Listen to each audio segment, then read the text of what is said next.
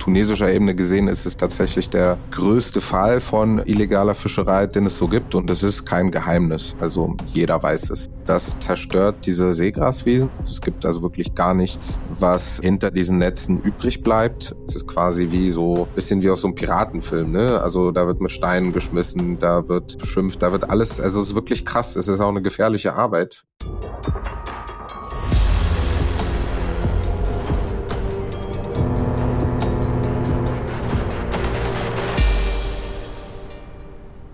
Heutige Folge wird euch hoffentlich so sehr inspirieren wie mich auch. Ich glaube, sie ist ein äh, Paradebeispiel für Aktivismus und wie man dazu kommt und dass auch jede noch so kleine Organisation dazu beiträgt, etwas Großes zu bewirken. Und wünsche euch viel Spaß mit der Folge. Ich habe mit Sofian gesprochen von Fish Act, der seinen Fall bei uns platziert hat und uns angeschrieben hat und den gerne teilen wollte. Und auch dahingehend würde ich sagen, wenn ihr Fälle habt, die euch begegnet sind, dann meldet euch unbedingt und ähm, dann seid ihr vielleicht in der nächsten Folge. Und ich würde ganz gerne einmal unseren Fragenapparat anschmeißen, der ja vorne immer, wenn ihr in die Folge reingeht, wenn ihr ein bisschen runterscrollt, dann stehen da manchmal Fragen drin. Und da hätte ich jetzt gerne mal zwei gestellt an euch. Ähm, ich wollte gerne mal wissen, seid ihr selber aktiv in irgendeiner Form von Aktivismus und setzt euch für Projekte bereits ein? Und damit meine ich jetzt nicht nur den Podcast hören oder gehört haben, sondern darüber hinaus schon was gemacht haben, eventuell auch durch unseren Podcast. Lasst da mal einen Kommentar da, beziehungsweise klickt Ja oder Nein. Und dann wird es noch ein Kommentarfeld geben, wo ihr auch reinschreiben könnt, was ihr genau gemacht habt oder wo ihr aktiv seid. Das finde ich ganz besonders wichtig, weil das ist vielleicht auch nochmal Inspiration für uns. Maya ist ähm, heute nicht mit dabei. Wir haben wieder mehr Folgen zusammen auf jeden Fall in den kommenden Wochen.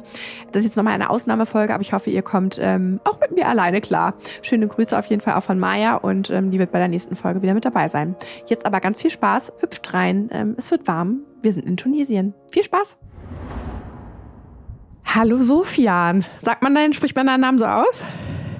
Ja, ja, ja. Mhm. Ja, ich bin jetzt ganz gespannt, was du uns erzählen willst und ähm, finde super, dass du dich getraut hast, uns zu kontaktieren und auch über deine Arbeit zu berichten. Ich hoffe, dass du damit ganz viel Aufmerksamkeit bekommst für deine Arbeit und für deinen äh, Aktivismus, kann man ja so sagen.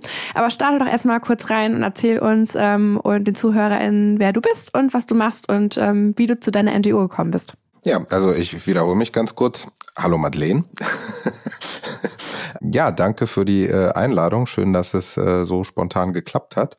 Ich bin Sofian, ich bin 30 Jahre alt, ich bin in Tunesien aufgewachsen und nach dem Abitur 2012 ähm, nach Berlin gezogen.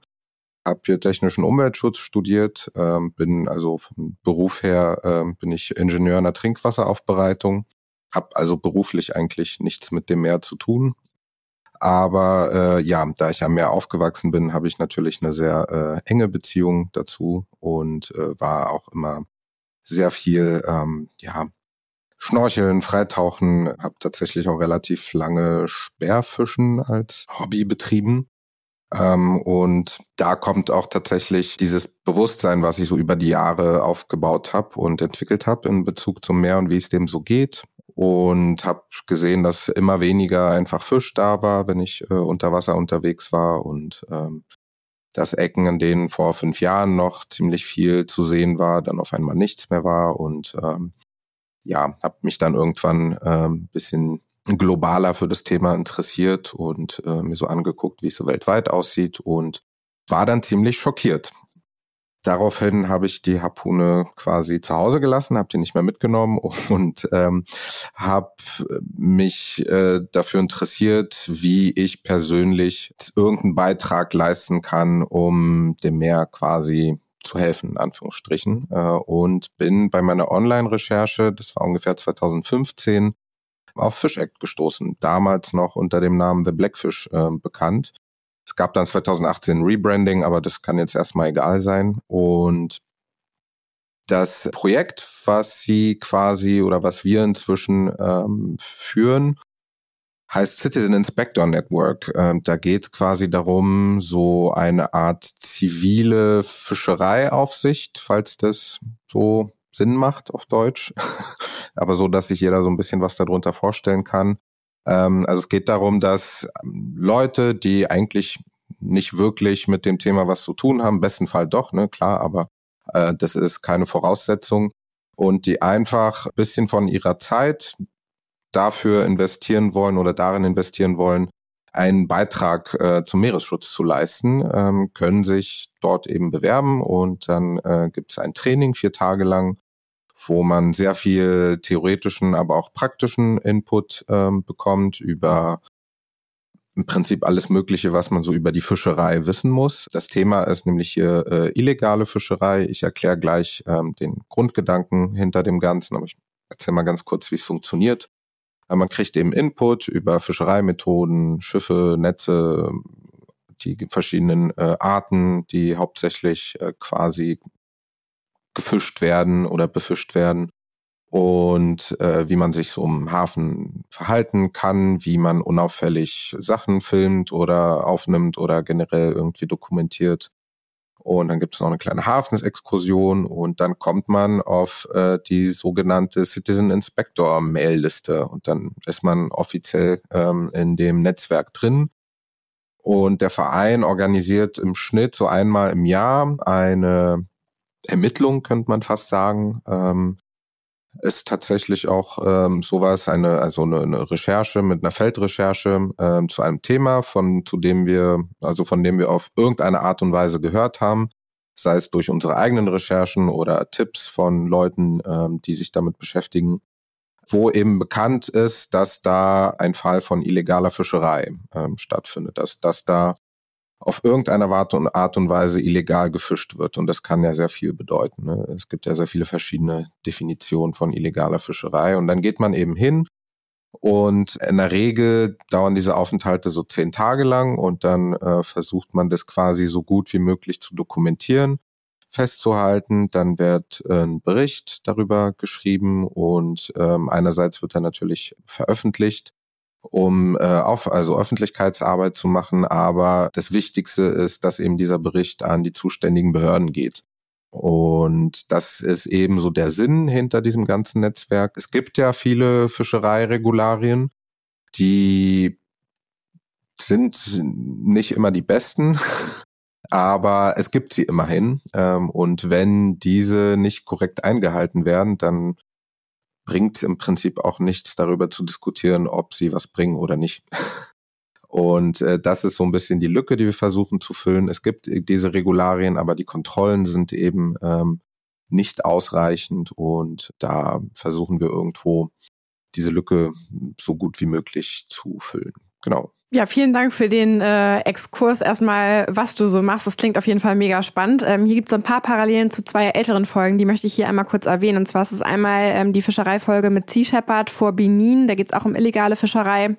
Äh, und da wurden auch FischereibeobachterInnen ähm, genannt. Wenn ihr davon äh, mehr äh, nochmal hören wollt, dann klickt gerne einmal in die Shownotes und die andere Folge, weil du erzählt hast, dass du äh, Wasseraufbereitung machst. Wir hatten eine Folge über äh, Atomtests in Morea, ähm, wo unser einer unserer Gäste damals die Atomtests mitbegleitet hat und die Wasseraufbereitungsanlagen auf Morea mit erstellt hat sozusagen. Wenn ihr da mehr hören wollt, auch gerne nochmal in die Shownotes swipen.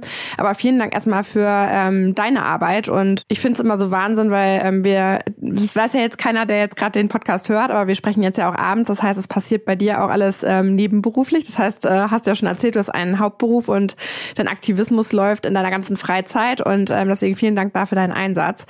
Ähm, du hast eben äh, Verein erwähnt. Ähm, ist ähm, Fish Act denn ein Verein oder eine NGO? Das hatte ich jetzt ähm, nicht ganz rausgehört. Ähm, ja, also Fish Act ist tatsächlich ein EV und wir haben auch äh, den Gemeinnützigkeitsstatus. Wir basieren wirklich 100 Prozent auf äh, ehrenamtliche Arbeit. Also niemand kriegt bei Fish Act in irgendeiner Form ähm, Gehalt, wenn man so möchte. Das ist einerseits sehr schön, aber auf der anderen Seite sind wir dadurch natürlich auch mal ein bisschen limitiert. Ne? Wir sind also ein sehr kleiner Verein. Du hast eben schon Sea Shepherd erwähnt. Ähm, also wir sind, ja, es ist eigentlich gar kein Vergleich so richtig möglich. Ne? Sea Shepherd ist eine sehr große internationale NGO mit äh, auch, das es ist ja auch, da sind ja auch finanzielle Mittel dahinter, die wir natürlich gar nicht haben. Wir sind ähm, insgesamt ungefähr 15. Das variiert immer so ein bisschen, weil die Leute haben dann mal Zeit und mal nicht oder dann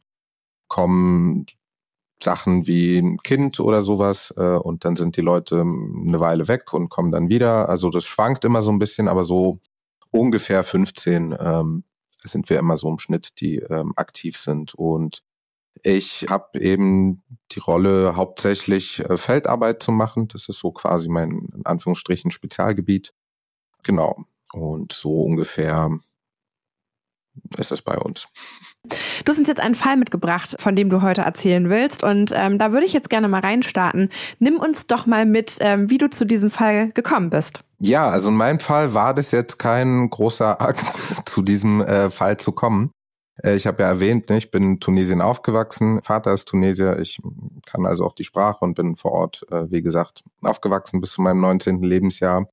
Und da ich immer viel mit dem Thema Meer zu tun hatte und ne, auch wegen äh, dem Sperrfischen, was ich früher betrieben habe, kennt man halt einfach viele Fischer und Leute, die rund um Häfen und Fischerei und so weiter arbeiten.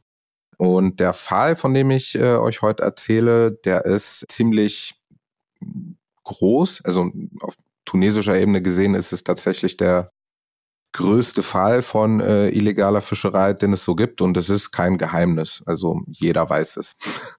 ähm, deswegen ist es so ein Thema, das war mir schon ne, lange bewusst, dass es so gibt. Ähm, das hat sich nach der, so relativ kurz nach der Revolution in Tunesien, die ja quasi der Startschuss für den arabischen Frühling war, relativ schnell und wirklich krass verbreitet, äh, dieses Problem. Also es war früher halt wirklich so ein ganz kleines Thema und nach der Revolution ist es dann total eskaliert. Geografisch bewegen wir uns im Golf von Gabes. Das ist äh, ein Golf im Süden von Tunesien, der ziemlich besonders ist. Äh, und zwar ist hier das Wasser ziemlich flach. Und es gibt hier die größten äh, Seegraswiesen im ganzen Mittelmeer tatsächlich. Also ich wusste schon immer, dass es da alles voll mit Seegraswiesen ist, aber dass es wirklich die größten im ganzen Mittelmeer sind, das ist mir erst seit ähm, also relativ kurzer Zeit, ein paar Jahren erst bewusst geworden. Mhm. Und dieser Golf äh, spielt deswegen eben eine ganz große Rolle ökologisch gesehen.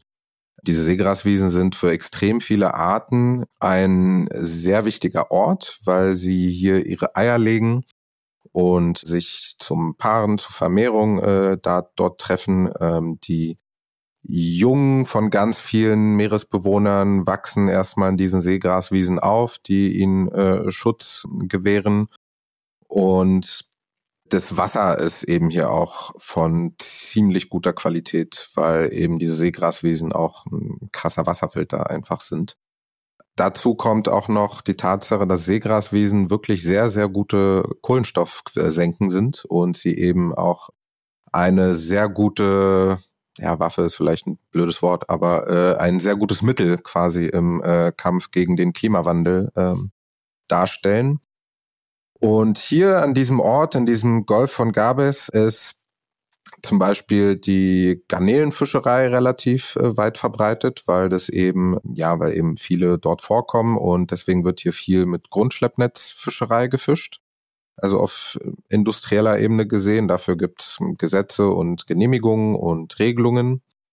Das, was sich aber jetzt, wie gesagt, krass etabliert und verbreitet hat, ist eben die äh, Grundschleppnetzfischerei in Küstengewässern dass das nicht mehr große industrielle Trawler sind, die das machen. Die gibt es natürlich immer noch.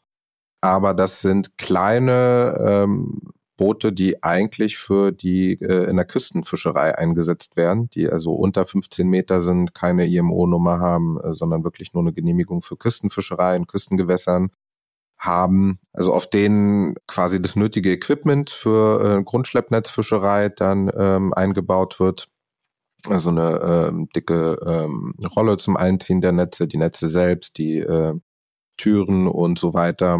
Und dann wird eben mit diesen kleinen Booten in Küstengewässern in zwei, drei Metern Tiefe teilweise mit Grundschleppnetz, Grundschleppnetzen eben äh, gefischt. Und das zerstört diese Seegraswiesen, das reißt, rupft quasi alles raus. Die Maschenbreite der Netze ist extrem klein. Es, ist, es gibt also wirklich gar nichts, was äh, hinter diesen Netzen übrig bleibt. Und das ist, ähm, ja, das ist eine Unverschämtheit, finde ich. Das ist einfach ein großes ähm, Verbrechen. Ähm, Und die machen sich halt selber dadurch halt alles kaputt, ne? Also für die, die das noch nicht kennen, also diese Grundschleppnetze, die sind halt unten beschwert und werden halt hinter dem Schiff hinterhergezogen und ähm, ja, wie du gerade schon gesagt hast, mähen halt wirklich alles platt. Und ähm, es klingt ja so, also zum einen hat man anscheinend eine Lösung gefunden, um auch in den Bereichen, wo eben noch Fische oder sich die Fische zurückgezogen haben, eben auch fischen zu können. Aber mit den Trawlern kommt man da vorne ja auch wahrscheinlich schlecht hin, wenn das so flach ist.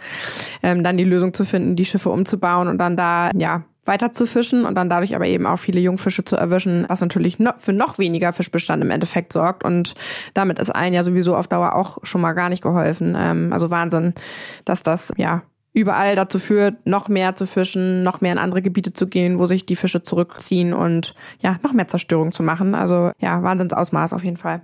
Ja, genau. Also was du gerade gesagt hast, der Satz mit, äh, die äh, sägen sich quasi mehr oder weniger äh, selber den Ast äh, ab, auf dem sie sitzen.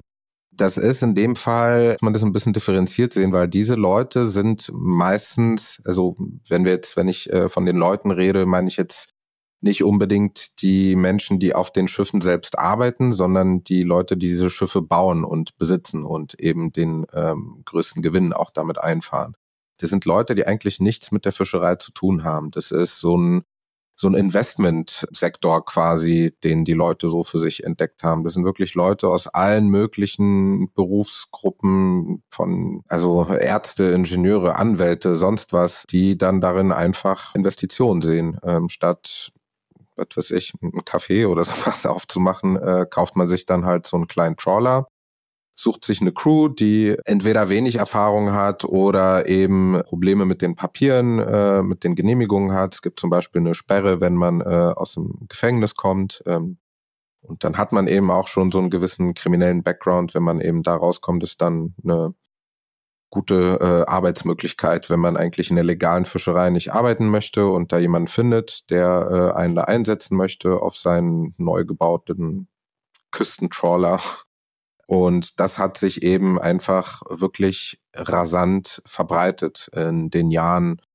ab 2015, 16 rum ist es wirklich sehr krass eskaliert. Ähm, Aber verkaufen die den Fisch dann auch kommerziell oder ist also für Eigenbedarf wird das ja dann, also du brauchst ja nicht ein ganzes Boot um für Eigenbedarf oder um zu sagen, ich habe jetzt da ein Schiff, ähm, was vor der Küste rumfährt und fisch meinen eigenen Fisch, also vielleicht auch, aber da, das wird ja mehr sein, als man für seinen eigenen Konsum braucht und ein Arzt oder eine Ärztin wird jetzt ja wahrscheinlich nicht irgendwie einen Handelszweig aufmachen oder wird er dann tatsächlich weiterverkauft, um dann in die kommerzielle, in die kommerzielle kommerziellen Handel zu gehen? Nee, also das ist wirklich kommerziell. Also es ist jetzt nicht so, dass sie, das würde sich ja überhaupt nicht lohnen. Also Grundschleppnetzfischerei ist ja eine der brennstoffintensivsten Arten zu fischen überhaupt. Ähm, ne? Das würde sich A gar nicht lohnen, wenn man nur so kleine Mengen für sich fangen möchte. Und zweitens ist es, wie gesagt, äh, viel mehr, als man selber verbrauchen kann. Das ist wirklich ähm, also ein Invest, also anstatt einer Aktie habe ich dann halt ein Boot, was dann eben ja. äh, Geld einfährt. Okay, verstanden. Genau, ähm, das, bitte nicht äh, nachmachen, kann man hier schon mal einwerfen. Also falls jemand auf die Idee kommen sollte und gerade nach alternativen Altersvorsorgen guckt, ähm, das ist jetzt nicht die feine, äh, feine Art, das wollen wir nicht.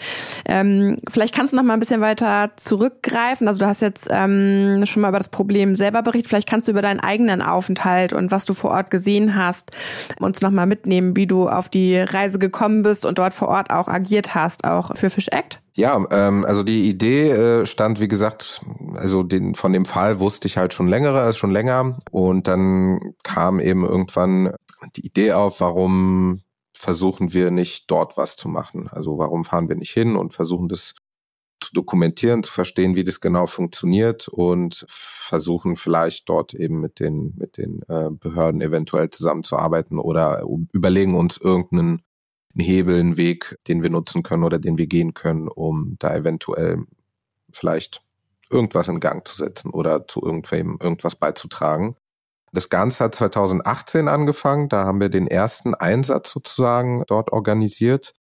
Wir waren äh, eine relativ kleine Gruppe in Tunesien bisher immer, einfach um weniger Aufmerksamkeit zu ziehen. Ähm, gerade wenn wir dort im Süden sind, ist jetzt nicht die allertouristischste Ecke in Tunesien und ja, je größer die äh, Gruppen an europäisch aussehenden Touristinnen, äh, desto mehr Aufmerksamkeit bekommt man. Und deswegen haben wir das äh, in Tunesien äh, anders als bei anderen äh, Einsätzen, in, also die, die Zahl der Teilnehmer einfach klein gehalten. Es waren mal vier.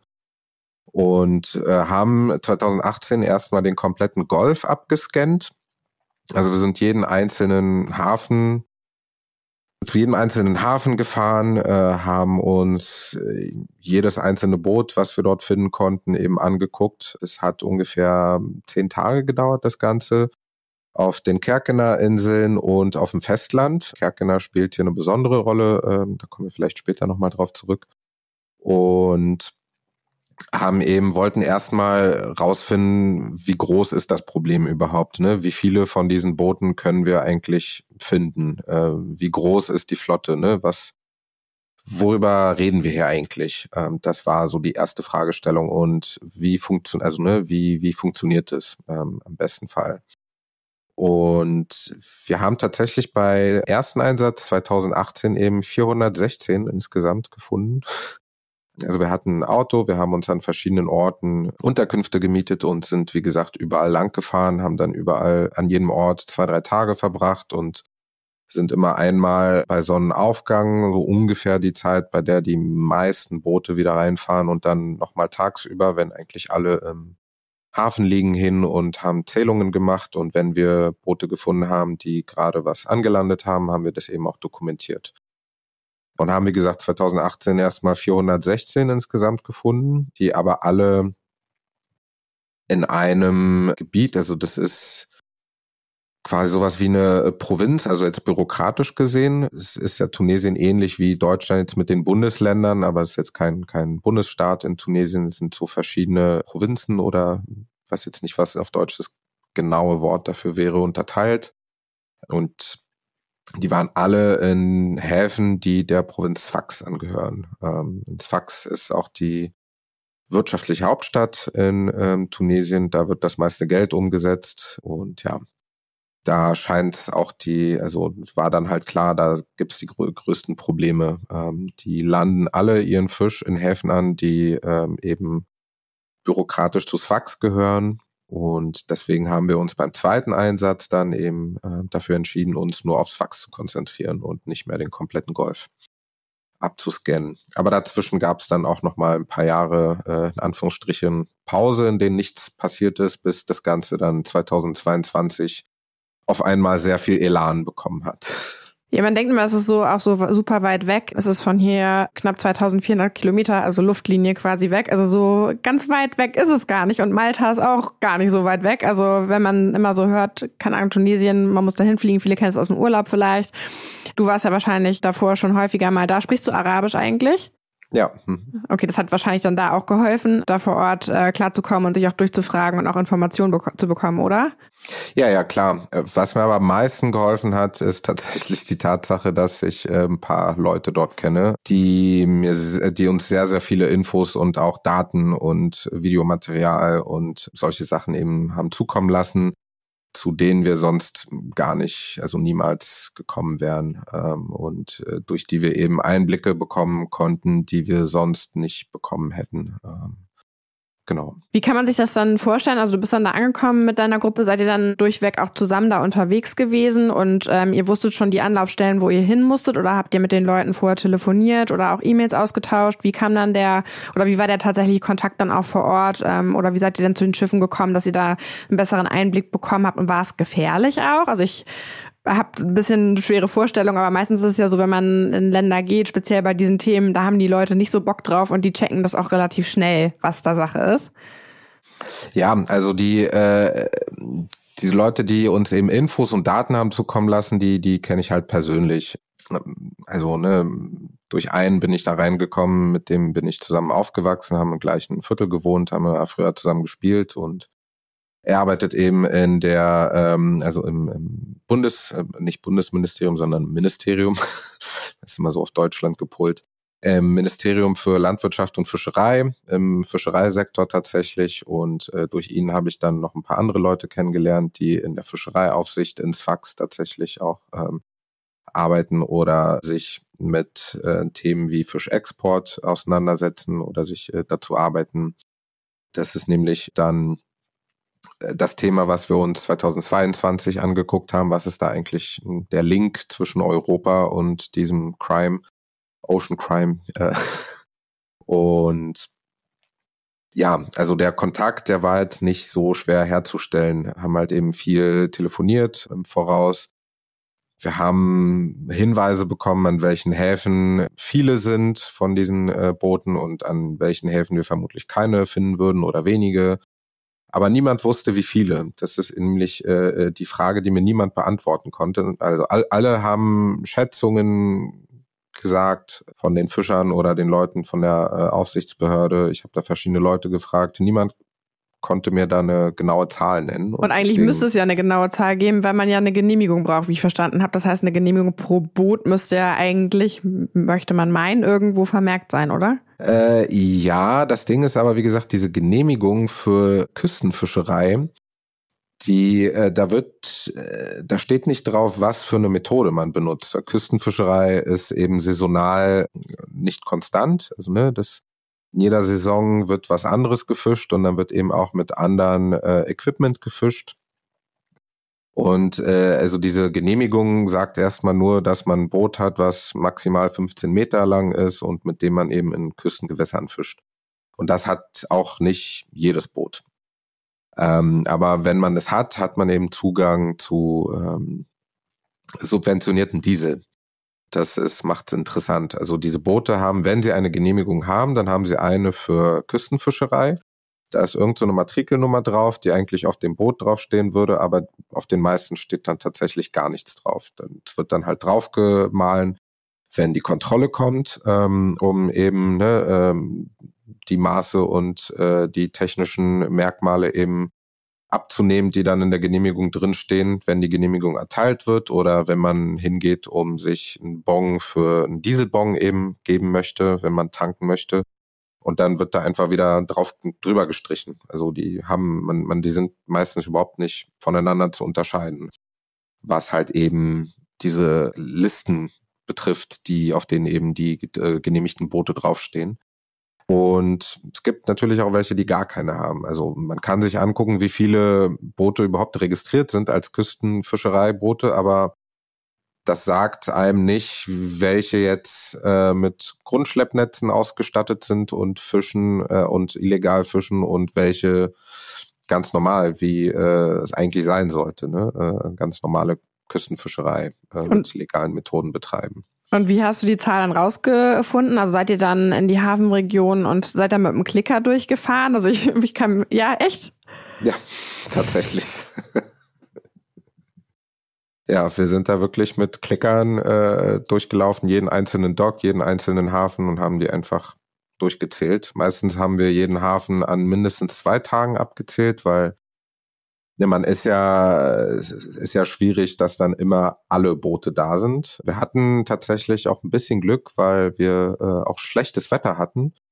Deshalb viele Boote waren eben ähm, im Hafen 2018 und äh, hin zum, also in der ersten Hälfte des Aufenthalts 2018 und in der zweiten Hälfte des Aufenthalts äh, 2022 hatten wir äh, so Herbststürme und da waren eben die meisten Boote im Hafen. Ähm, wenn man da ein, zwei Tage hingeht und quasi immer neu durchzählt, kriegt man einen besseren Eindruck dafür, wie viele tatsächlich eigentlich an diesem Hafen äh, äh, sind, als wenn man nur einmal dahin geht. Ne? Dann erwischt man vielleicht einen Tag, wo sie alle rausgefahren sind und eben gerade beim Fischen sind und dann hat man gar keine oder eine viel kleinere Zahl. Aber genau, so sind wir vorgekommen. Habt ihr die dann irgendwie auf einer Liste per Namen notiert und seid die dann immer durchgegangen? Also, weil wenn ich, wenn ich mir jetzt vorstelle, also ich kann mir zum Beispiel auch Gesichter total schlecht merken und kann mir mit Sicherheit ein, das ein oder andere Boot merken, aber wenn ich jetzt so viele Schiffe hintereinander sehe, wie habt ihr die auseinanderhalten können, ob ihr die einen Tag vorher schon gezählt habt? Also die einzelnen äh, Boote kannst du jetzt äh, nicht voneinander äh, unterscheiden, vor allem eben äh, die, die mit illegalen Grundschleppnetzen ausgestattet sind weil eben einfach drüber gestrichen wird. Also diese Namen und Matrikel, die, die siehst du einfach gar nicht. Mhm. Die sind nicht dran. Aber wenn man das Boot sieht, erkennt man, ob das jetzt äh, ein Boot ist, was mit Grundschleppnetzen fischt oder nicht, weil es eben Equipment gibt, was du unbedingt brauchst und was du nur dafür brauchst.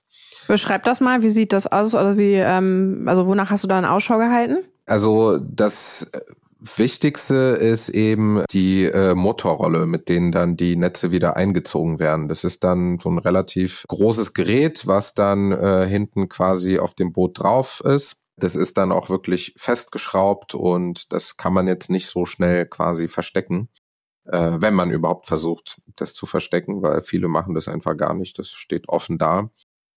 Und man sieht eben auch so eine ähm, Metallstange, die ganz hinten am Boot angebracht ist, am äh, Heck, auf die dann quasi die Netze eingezogen werden, weil sonst macht man sich ja quasi äh, das Holzboot kaputt. Mhm. Ähm, deswegen ist dann diese relativ fette Metallstange hinten angebracht. Dann sieht man noch die äh, Türen meistens der Schleppnetze also ein Schleppnetz ist ja quasi wie so ein großer Sack oder eine Tüte, wenn man sich das so versucht bildlich vorzustellen und an jedem Ende ist eben so eine, so eine Art Tür aus Metall oder Holz, die dann an äh, Ketten oder Seilen befestigt ist, die dann am Boot quasi festgebunden sind. Ähm, und der Wasserdruck auf diese Türen oder Platten schiebt sie eben auseinander und dadurch wird die Öffnung quasi des Netzes aufrechterhalten, weil sonst würde sich ja einfach, würde es ja einfach zugehen. Das, dafür sind diese Türen da. Ähm, und sobald man eins, eine dieser drei Sachen findet oder sieht auf dem Boot, kann man eigentlich sicher davon ausgehen, dass es eben ähm, ein Boot ist, was mit Grundschleppnetzen fischt. Und dadurch, dass es eben so klein ist und in Küstenfischereihäfen ist und kein großer Trawler ist, der im industriellen Hafen ist, ist es automatisch auch illegal. Ihr könnt euch das ein bisschen so vorstellen, also die Schiffe haben natürlich auch äh, so nah, wahrscheinlich jetzt nicht alle, die da ähm, neu umgerüstet worden sind, aber man sieht natürlich auch schon, ob irgendwo Wracks unten drunter sind oder wo sich auch der Fisch aufhält. Also man kann durch diese Gerätschaften heutzutage, ähm, wenn ihr jetzt nicht aus der Fischerei kommt, schon auch sehen, wo hält sich der Fisch gerade auf, wo macht es Sinn, die Netze auch runterzulassen. Ähm, tatsächlich sogar, also werden einzelne Fische sogar angezeigt ähm, und eben dann eben auch Schwärme, wo das eben Sinn macht. Und ähm, auch diese Netze ähm, landen häufig bei uns, ähm, auch bei Bracenet, weil kann man man sich ja vorstellen, die werden hinterhergezogen und wenn da irgendwie ein Wrack, eine Koralle, ein Stein oder irgendwas ist ähm, oder ein Felsen, dann bleiben die da dran hängen und das Schiff kann das Netz meistens gar nicht wieder selber befreien, weil es halt auf dem Grund ist und auch noch da drunter haut sozusagen. Also das versucht man natürlich dann rum zu manövrieren, das Netz auch wieder loszubekommen, weil die auch teuer sind. Also die hängen ja auch an dem Schiff dran und ähm, so ein Netz ähm, ist auch gar nicht mal so günstig. Deswegen ist es jetzt erstmal nicht im Sinne, das Netz zu verlieren, aber es passiert relativ häufig. Ähm, wir haben ja damals an der Küste Tansanias, äh, ein bisschen südlicher, auch diese extrem vielen Netze gesehen. Das ist jetzt ja mittlerweile schon neun Jahre her. Kann man sich nur ausmalen, wie viel das jetzt mittlerweile ist und auch im Norden, wo das jetzt so kommerziell und so viel mehr noch geworden ist. Also es ist wirklich ähm, zum einen das, was gefischt wird, ein Problem und zum anderen dann auch die Netze, die dann letztendlich dann auch überall da rumhängen, weil wenn da jeden Tag über 200 Schiffe rumfahren, kann man sich ja vorstellen, wie viele davon Percentage dann irgendwie auch die, ähm, die Netze auch verlieren und die auch nicht selber wieder hochholen können unbedingt. Deswegen, ja, ist krass. Und was habt ihr dann gemacht? Also ihr habt die dann gezählt und dokumentiert und was waren dann die nächsten Steps, die ihr unternehmen konntet oder die du unternehmen konntest? Also 2018 haben wir eben, wie gesagt, uns erstmal ein Bild davon gemacht, wie groß die Flotte ist und wie die Verteilung ist. Ne? An, an welchen Häfen gibt es viele Boote, an welchen keine oder wenige und konnten eben dann erstmals Fax als, als Problemzentrum oder als Zentrum des Problems ausmachen und haben eben äh, im Gespräch mit einzelnen Fischern äh, auch so ein bisschen verstanden, wie eben auch die Historie dahinter ist, ne, was jetzt dazu geführt hat, dass ab 2015, 16 die Tal so explodiert ist und warum es sich so gut für die lohnt. Und haben dann einen ersten Bericht quasi verfasst und veröffentlicht. Und da gab es tatsächlich gar keine Reaktion von irgendeiner Seite. Also es, ja, es gab einfach kein, kein Feedback, kein. Wo habt ihr den hingeschickt dann? Also der wurde veröffentlicht ähm, auf unserer Webseite und wir haben den an das tunesische Fischereiministerium geschickt. Aber ja, also wir haben jetzt eh keine, keine offizielle Antwort oder so erwartet. Äh, die wissen ja selber von dem Problem. Aber genau, es ist erstmal nichts passiert. Und dann sind ein paar Jahre ins Land gezogen, dann kam auch Corona dazwischen und äh, so weiter. Und dann hat sich vor zwei Jahren eine große NGO-Koalition gebildet, die METSI Alliance heißt. Vielleicht habt ihr da schon mal von gehört. Ähm, da sind eben inzwischen echt relativ viele äh, Meeresschutz-NGOs mit an Bord, von ganz großen wie Oceana oder Global Fishing Watch ähm, bis hin zu ganz kleinen wie Fish Act. Und das Thema ist eben ähm, das Mittelmeer und äh, als Schwerpunkt hat sich diese Koalition ausgesucht, sich mit Grundschleppnetzfischerei insbesondere in Schutzgebieten ähm, auseinanderzusetzen. Und da haben wir eben von unserem Fall in Tunesien berichtet. Und dann ist auf einmal Interesse aufgekommen, weil äh, es war halt nicht wirklich bekannt, dieses Thema. In Tunesien ja, aber darüber hinaus halt nicht wirklich. Deswegen ähm, ist es so wichtig, dass es auch Organisationen gibt, die sich um Themen kümmern, wo nicht alle sich drauf stürzen, sondern die auch vielleicht ein bisschen nischig sind, aber nicht weniger wichtig, vor allen Dingen in so wichtigen Gebieten. Und du hast es gerade so klein geredet, aber wäre eure Arbeit nicht gewesen, dann wäre da keiner drauf aufmerksam geworden. Deswegen ähm, ist einmal eine Reichweite natürlich wichtig und auch auf die, über die Probleme zu sprechen und denen eine Sichtbarkeit zu geben. Deswegen auch nochmal an euch, teilt diese Story und berichtet darüber. Ähm, und wenn ihr an Stellen drankommt, wo das eine, ja, eine Erkenntnis bringen kann und auch vor allem eine Veränderung, dann teilt das gerne und veröffentlicht das auf jeden Fall und sprecht darüber und versucht dagegen auch selber was zu unternehmen. Aber das kommt natürlich nochmal im Call to Action ähm, später. Aber es ist mega wichtig. Also sieht man ja da, ist es ja ein gutes Beispiel, dass es dann ähm, auch wenn es nicht sofort was bringt, aber irgendwann eine Sichtbarkeit bekommt, weil man damit natürlich auch die Leute und auch die Regierung unter Druck setzt, oder?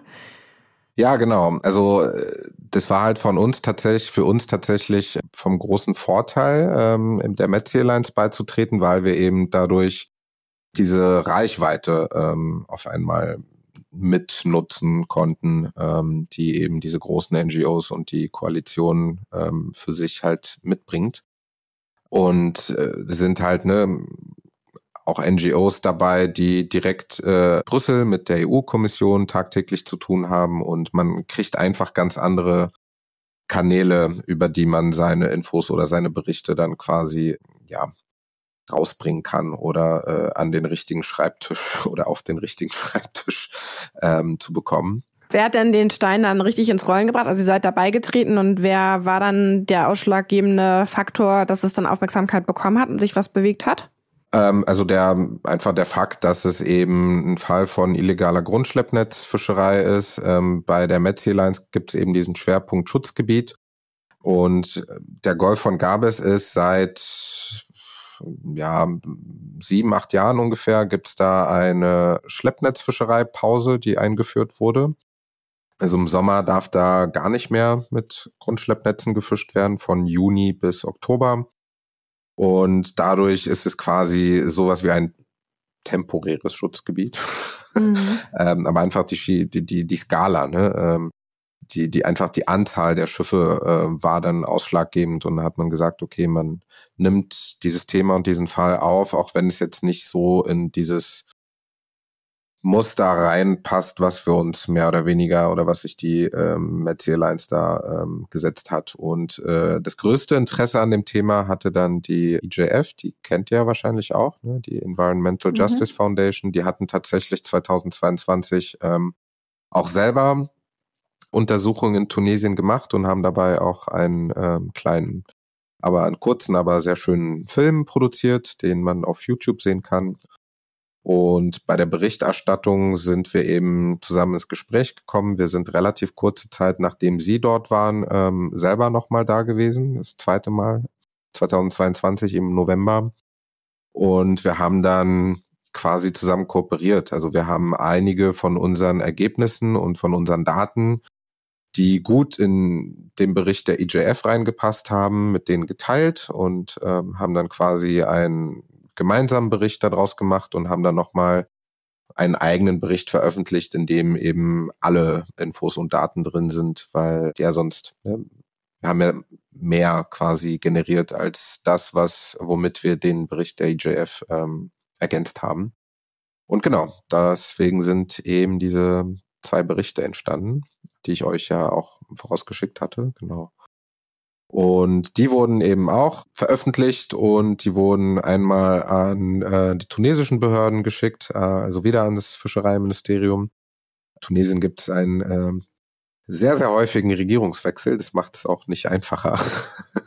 und eben auch ähm, an, ja, an die Verantwortlichen in der ähm, Fischereikommission in Brüssel und auch an die äh, GFCM, also die General Fisheries Commission for the Mediterranean. Ähm, genau. Offizielle Reaktion gab es eben nicht, leider, mal wieder. Ähm, Hoffentlich jetzt. Also wir werden natürlich äh, die Berichte auch nochmal verlinken und auch alle Organisationen oder Kontakte, die du jetzt gerade genannt hast, werden wir nochmal in die Shownotes packen, damit ihr auch selber eure persönliche Note mit Anhang mitschicken könnt, damit es ähm, eine Reaktion bekommt, weil natürlich je mehr Druck ausgeübt wird, ähm, desto mehr passiert dann. Wenn jeder oder jede, der diesen Podcast hört, ähm, eine Nachricht da schicken würde, dann wird da was passieren, da bin ich mir ziemlich sicher. Also äh, tut eure gute Tat auf jeden Fall. Ja, also äh, die Aufmerksamkeit der Medien ist auf jeden Fall eine ganz andere als das, was, äh, was sie 2018 war. Also wir haben, kriegen jetzt wirklich relativ viele und auch häufig äh, Anfragen von JournalistInnen, vor allem im investigativen Bereich, die eben zu dem Thema was schreiben, sind auch echt relativ viele Artikel ähm, dazu rausgekommen in verschiedenen Ländern, verschiedenen Sprachen. Und inzwischen passiert auch in Tunesien tatsächlich was es ist relativ zeitgleich mit der Veröffentlichung von unserem Bericht gab es eben mal wieder einen Regierungswechsel und es gibt jetzt einen äh, neuen Minister, der äh, das Ministerium für Landwirtschaft und Fischerei leitet in Tunesien. Und äh, dieser neue Minister, äh, das ist jetzt eine Premiere, dass es jemand ist, der nichts mit der Landwirtschaft zu, zu tun hat. Es gab noch nie jemand, der was mit Fischerei zu tun hat. Es waren immer Landwirte, aber dieser neue Minister ist auch noch nicht mal Landwirt, sondern er ist ein ehemaliger,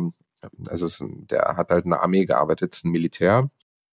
Und der versucht jetzt durchzugreifen. Es ist gar nicht so einfach, weil eben die Anzahl einfach enorm groß ist. Da sind sehr viele wirtschaftliche Interessen ähm, dahinter und ich übersetze das nochmal ganz kurz. Da steht ganz viel Geld dahinter für viele Seiten, yeah, die natürlich stimmt. daran Interesse haben, daran zu verdienen. Also das ist äh, wie immer der Fall. Und ich kann mir auch vorstellen, wenn ähm, da die Spitze wechselt, dass dann auch erstmal andere Themen, natürlich auch länderabhängig, die natürlich das Land auch beeinflussen, dann erstmal aufs Parkett gebracht werden oder sichtbarer sind und dann erstmal besprochen werden müssen, wo dann auch der Druck auf den Leuten ähm, liegt. Aber vielleicht kann man denen ja so ein bisschen in die Richtung helfen, weil ähm, ja, die Fischerei und auch das an, die Ansiedlung am Wasser direkt ist ja einfach ein super wichtiger Bestandteil von dem Land, auch was die Ernährung der, ja, der Menschen, die dort leben, betrifft. Also ähm, so ganz egal sollte das ja nicht sein. Das merken die ja wahrscheinlich jetzt auch nach und nach eben durch den zurückgehenden Fischbestand auch und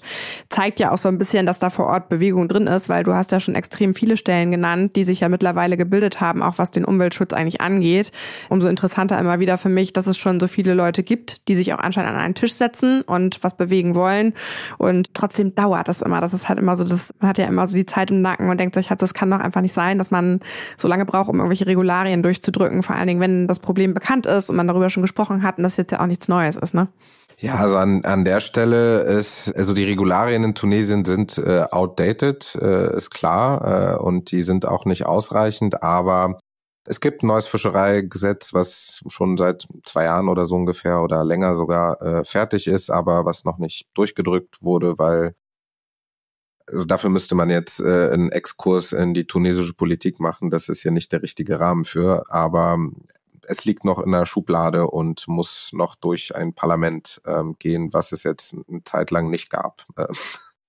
Äh, um es mal ganz kurz zusammenzufassen. Aber das Problem ist noch nicht mal ähm, das Gesetz selbst, sondern einfach die Möglichkeit, es umzusetzen ähm, und auch einfach die Mittel, das zu machen. Das ist äh, komplett eskaliert.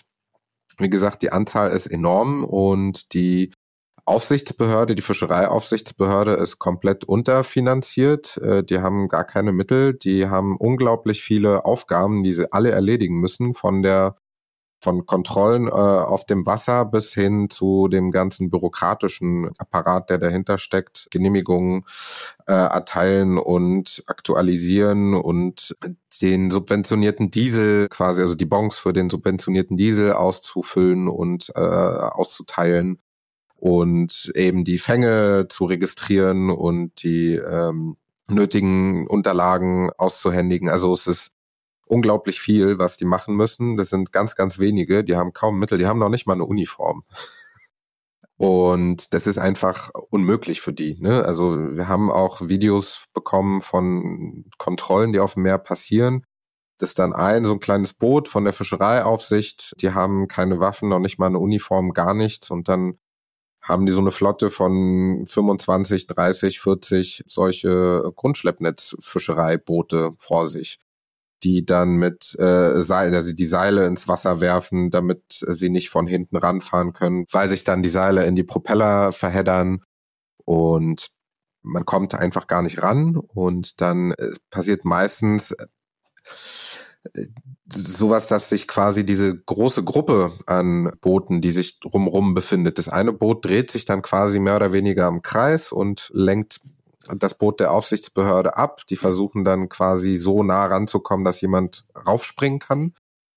Und inzwischen lassen eben die anderen auch ihre Seile ins Wasser und bilden einen Kreis um äh, diese zwei Boote. Und dann kommen sie nicht mehr raus, wenn dieser Kreis geschlossen ist. Ähm, und es gibt eben was uns die Leute erzählt haben aus der Fischereibehörde und was wir eben auch auf diesen Bildern gesehen haben, das ist wirklich, das kann man sich gar nicht vorstellen. Das ist quasi wie so, bisschen wie aus so einem Piratenfilm, ne? Also da wird mit Steinen geschmissen, da wird beschimpft, da wird alles, also es ist wirklich krass. Es ist auch eine gefährliche Arbeit. Ähm, und sehr beliebter Job wahrscheinlich auch, äh, wenn man schon weiß, man fährt da so genau. zwischen 200 äh, oder noch mehr Fischerinnen und äh, muss da mit seinem Boot raus und kann eigentlich gar nichts machen, weil die einen auch noch an der Nase rumführen und man sich auch nicht wehren kann in dem Fall.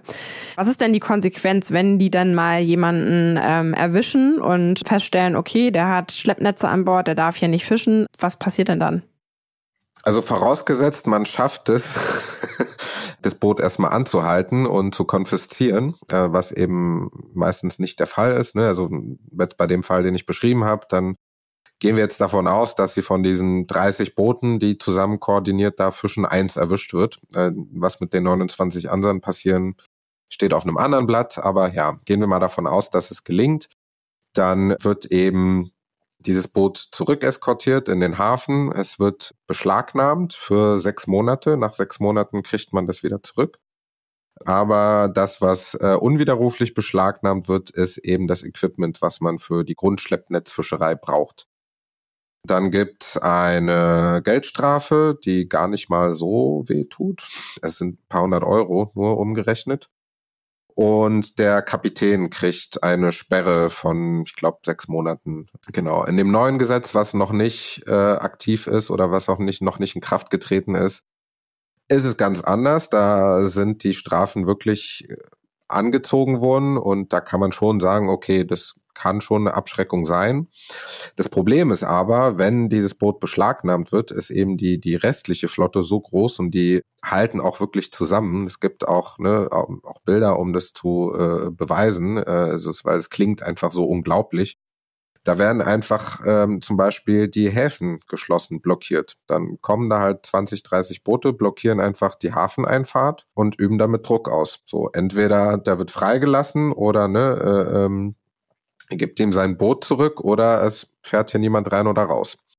Was jetzt vor kurzem noch passiert ist im September, weil da wurde eben auch jemand verhaftet, die haben dann einfach die Fähre zwischen den Kerkener Inseln und dem Festland, Fax, das ist die einzige Verbindung, die es dazwischen gibt, die haben sie wirklich auf hoher See einfach blockiert. Dann stand da so eine Flotte von 40, 50 Booten, die mit illegalen Grundschleppnetzen fischen und die Fähre konnte einfach weder vorwärts noch rückwärts fahren. Die waren dann 24 Stunden auf hoher See in Anführungsstrichen gefangen. Und das diente eben dazu, Druck auszuüben, damit der verhaftete Kollege quasi wieder freigelassen wird.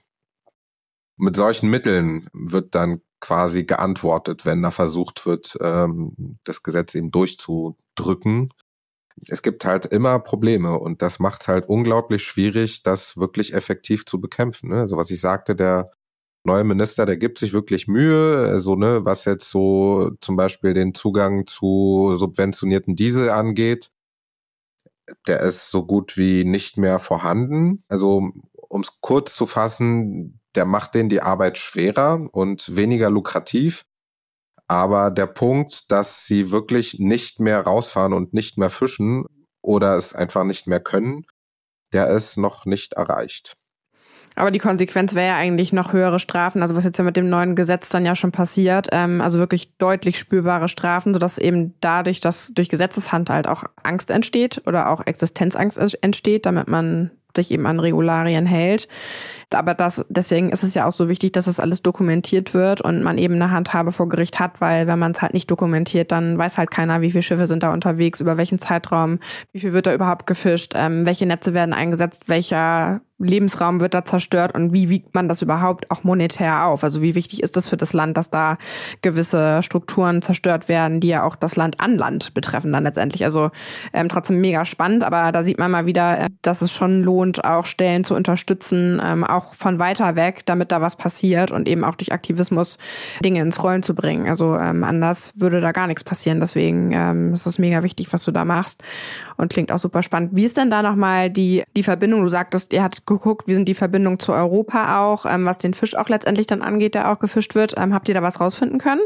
Ja, das ist äh, tatsächlich eine sehr interessante Frage. Also die EU hat ja Regularien, die dafür dienen, also da, da, dafür sorgen sollen, dass Fisch aus illegaler Fischerei nicht äh, auf europäischen Märkten landet.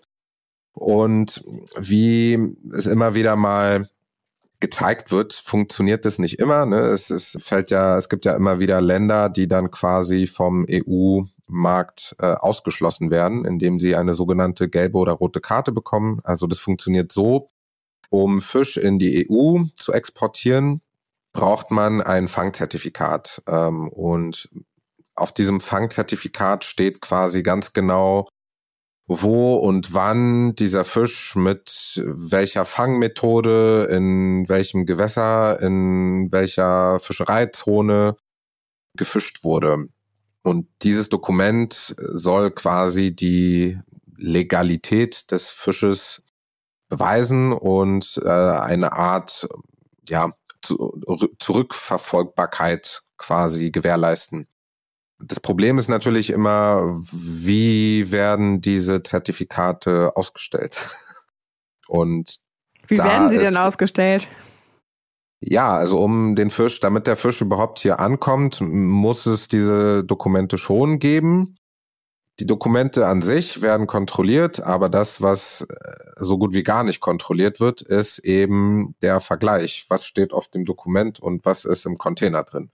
Das sind auch solche Mengen, das könnte man gar nicht so ganz akribisch machen. Das sind dann halt Stichproben, wo man dann ab und zu mal reinguckt, haut hin, ja, nein, und das war's. Ne? Und diese Zertifikate, es gibt eben eigentlich einen ganz bestimmten Ablauf, wie sie dann, wie eben diese Endzertifikate entstehen, die dann äh, beim Export Richtung EU vorgezeigt werden.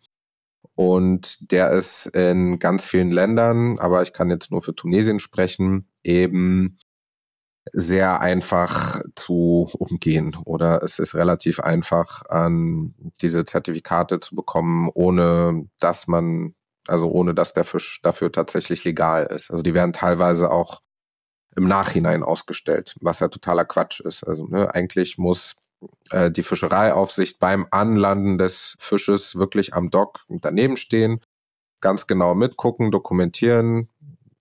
Boot X hat so und so viel von der und der Art angelandet, war von dem Tag bis dem Tag unterwegs. Dann gibt es ein Logbuch, wo halt eben zurückverfolgt werden kann, wo wurden die Einzel, also ne, wo wurde der Fisch gefangen und so weiter und so fort. Und es ist dann halt auch gang und gäbe, dass man dieses Dokument dann einfach später irgendwie in einer Fabrik oder so bekommt vorm Export. Also ne, nachdem der Fisch erstmal in die äh, Exportmarkthalle äh, gebracht wurde, dort von irgendeinem Unternehmen äh, gekauft wurde, durch eben einen Zwischenhändler, die spielen eine ganz besondere Rolle, diese Zwischenhändler, und der dann halt dort verarbeitet wird, verpackt und äh, exportiert.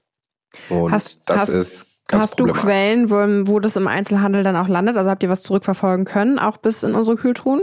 Also den ganz direkten, also ganz direkt jetzt eine Ladung zum Beispiel zu verfolgen, das ist sehr, sehr schwierig. Was da möglich war und was wir gemacht haben, ist sich erstmal anzugucken, wie viele Ex also wie viele Unternehmen gibt dort, die Richtung Europa exportieren. Wo exportieren sie hin und was exportieren sie? Und sind diese Arten, die exportiert werden, überhaupt Arten, die mit Grundschleppnetzen gefangen werden oder nicht?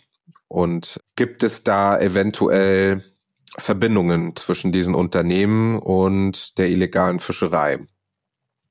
Und es gibt tatsächlich ziemlich viele Unternehmen in Tunesien, die Fisch exportieren Richtung EU. Die größten Einfallstore sind Italien und Spanien.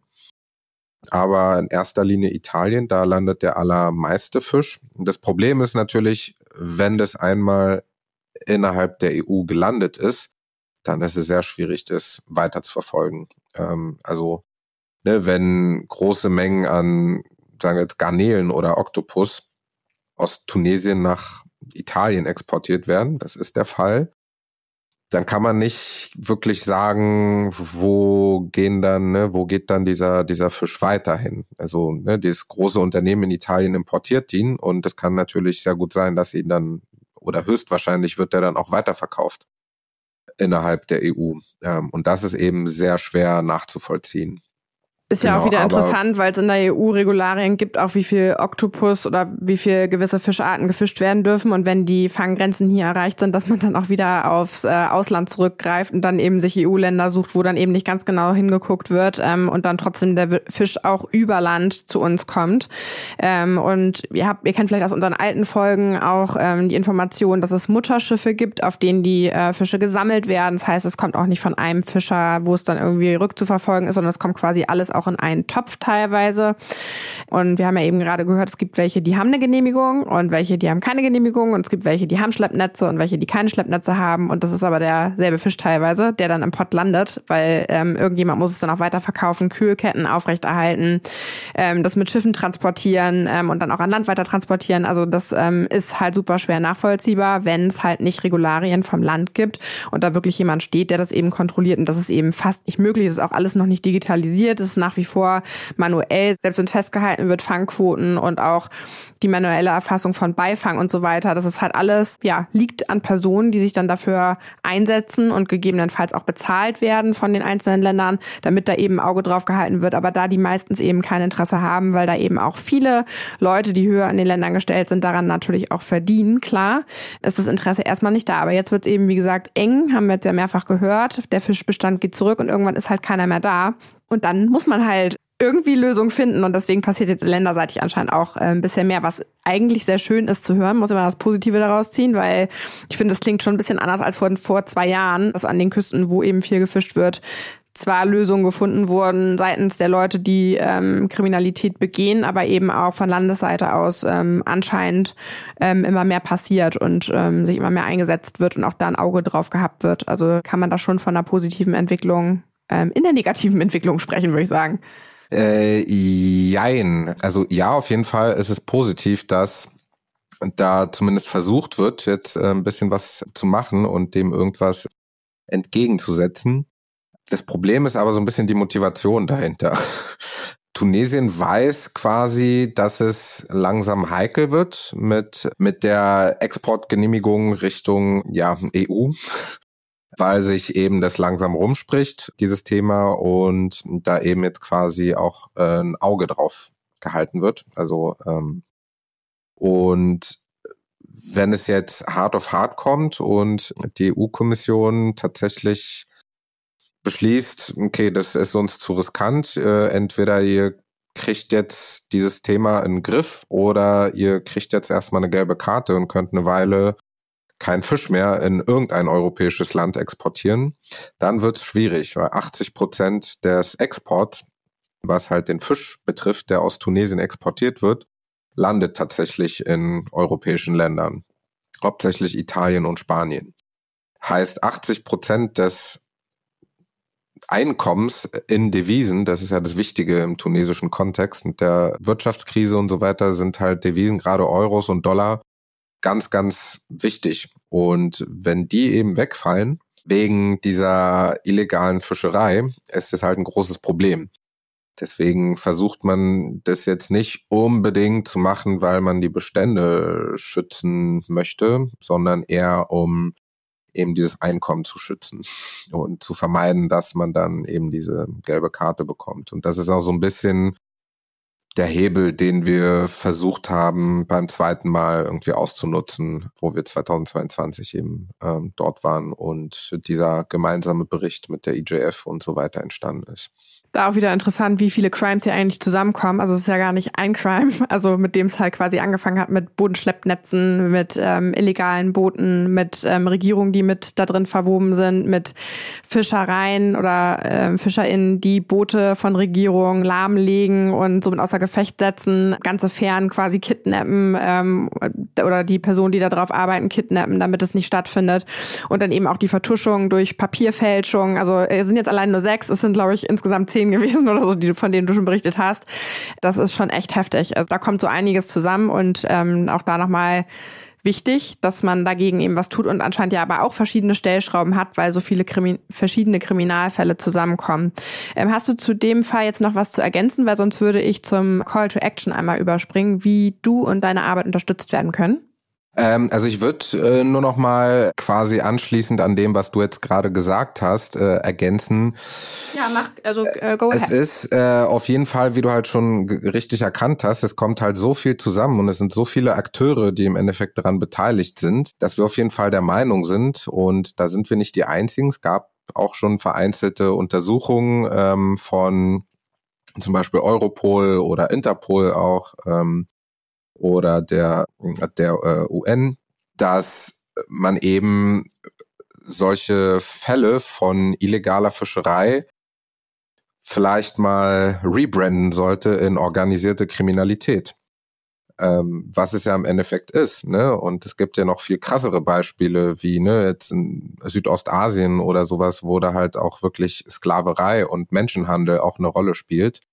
Ähm, das sind eben so große Netzwerke und so viele verschiedene ähm, Verbrechen, die da entstehen, dass man es eigentlich vielleicht als organisierte Kriminalität ansehen sollte und dementsprechend auch behandeln sollte. Ähm, das würde auf jeden Fall auf rechtlicher Ebene sehr vieles vereinfachen, ähm, mhm. um quasi ne, dem Ganzen irgendwie einen Riegel vorzuschieben sind ja immer das große Problem. Was hat man für juristische Mittel? Und wenn man sich zum Beispiel anguckt, was ne, Italien mit so einem Anti-Mafia-Gesetz anstellen kann und das vergleicht mit anderen Ländern, die auch mit organisierter Kriminalität zu tun haben, aber solche Gesetze eben nicht haben, ähm, ist schon ein enormer Unterschied. Und das sollte man sich bei Fällen von illegaler Fischerei auch überlegen.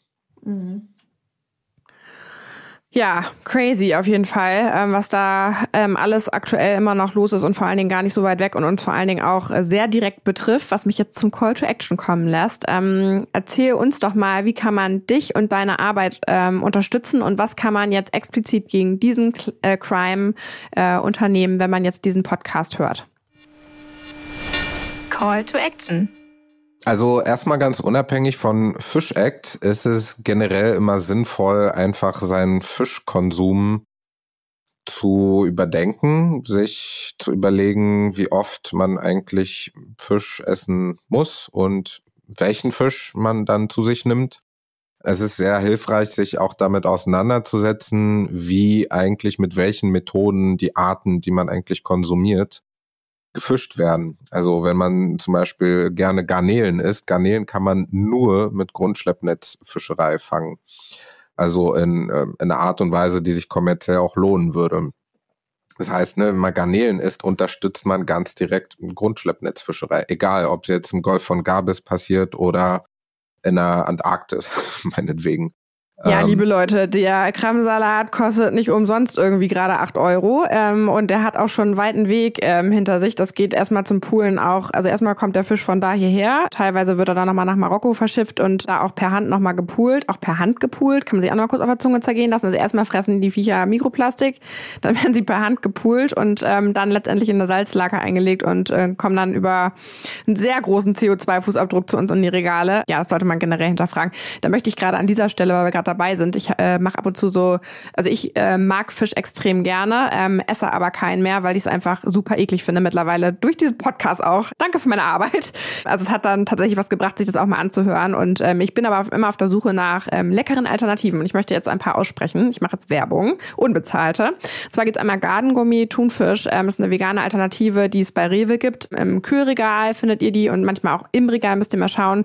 Steht manchmal neben den äh, Thunfischdosen, ist aber meistens separat bei den veganen Artikeln. Und dann hatte ich jetzt am äh, Wochenende mein First, als ich mit meinem Papa und meiner Schwester ähm, am Wochenende unterwegs war. Und zwar von Rewe gibt's einen veganen Räucherlachs mit L-A-X-X-S ähm, und den gibt's fast in allen Rewe-Märkten und der schmeckt wirklich. Und äh, ich bin da sehr kritisch. Also für mich, wenn es ein Ersatz ist, dann muss der auch so schmecken. Wirklich ganz krass wie Lachs. Also das ähm, ist einfach eine wirklich geile Alternative. Deswegen probiert es gerne mal aus und äh, testet euch da durch. Und noch eine Alternative ist von die Marke heißt Vivera, also V-I-V-E-R-A. Und die haben einen veganen Lachs. Das ist so ein türkisenes Label und der ist eingeschweißt und der ist geil von der Konsistenz und auch mega lecker vom Geschmack. Und so, gebe ich jetzt mal hier raus. Also probiert euch da gerne mal durch. Ist wirklich eine sehr gute Alternative, wenn ihr Fisch gerne mögt und die essen wollt und äh, auf den Geschmack nicht verzichten möchtet. Und jetzt musst du natürlich noch sagen, wie wir dich und deine Arbeit direkt unterstützen können. Also wie unterstützt man Fische Act direkt? Ja, ähm, also guckt euch gerne unsere Webseite an, liest euch die Berichte durch, wenn ihr noch mehr über den Fall wissen wollt. Ist, also man könnte theoretisch jetzt eine zwei Wochen am Stück drüber sprechen und würde nicht alles irgendwie äh, äh, ansprechen können. Aber genau, wer halt einen tieferen Einblick bekommen möchte, ähm, kann sich da gerne durchlesen. Und wir haben natürlich einen Spenden-Button auf der Webseite, den ihr auch gerne tätigen könnt. Wir leben halt wirklich 100 Prozent von Spenden und ja, wie gesagt, funktionieren 100 Prozent durch ehrenamtliche Arbeit. Also Spenden helfen uns tatsächlich äh, sehr viel.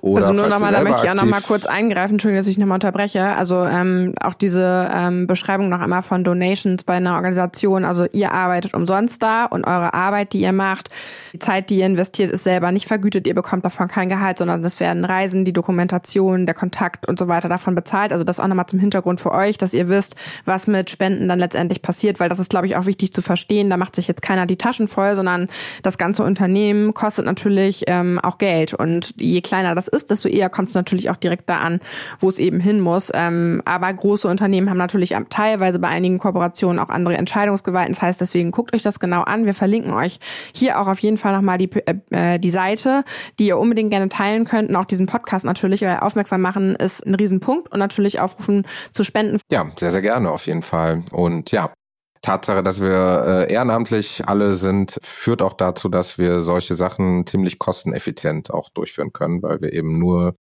Flüge und äh, eventuell ne, ähm, Autoverleih und äh, Verpflegung und so weiter vor Ort zahlen äh, müssen. Also niemand kriegt dafür Geld. Das heißt, wir können für relativ wenig Geld solche Sachen eben ähm, organisieren, durchführen und ähm, bezahlen.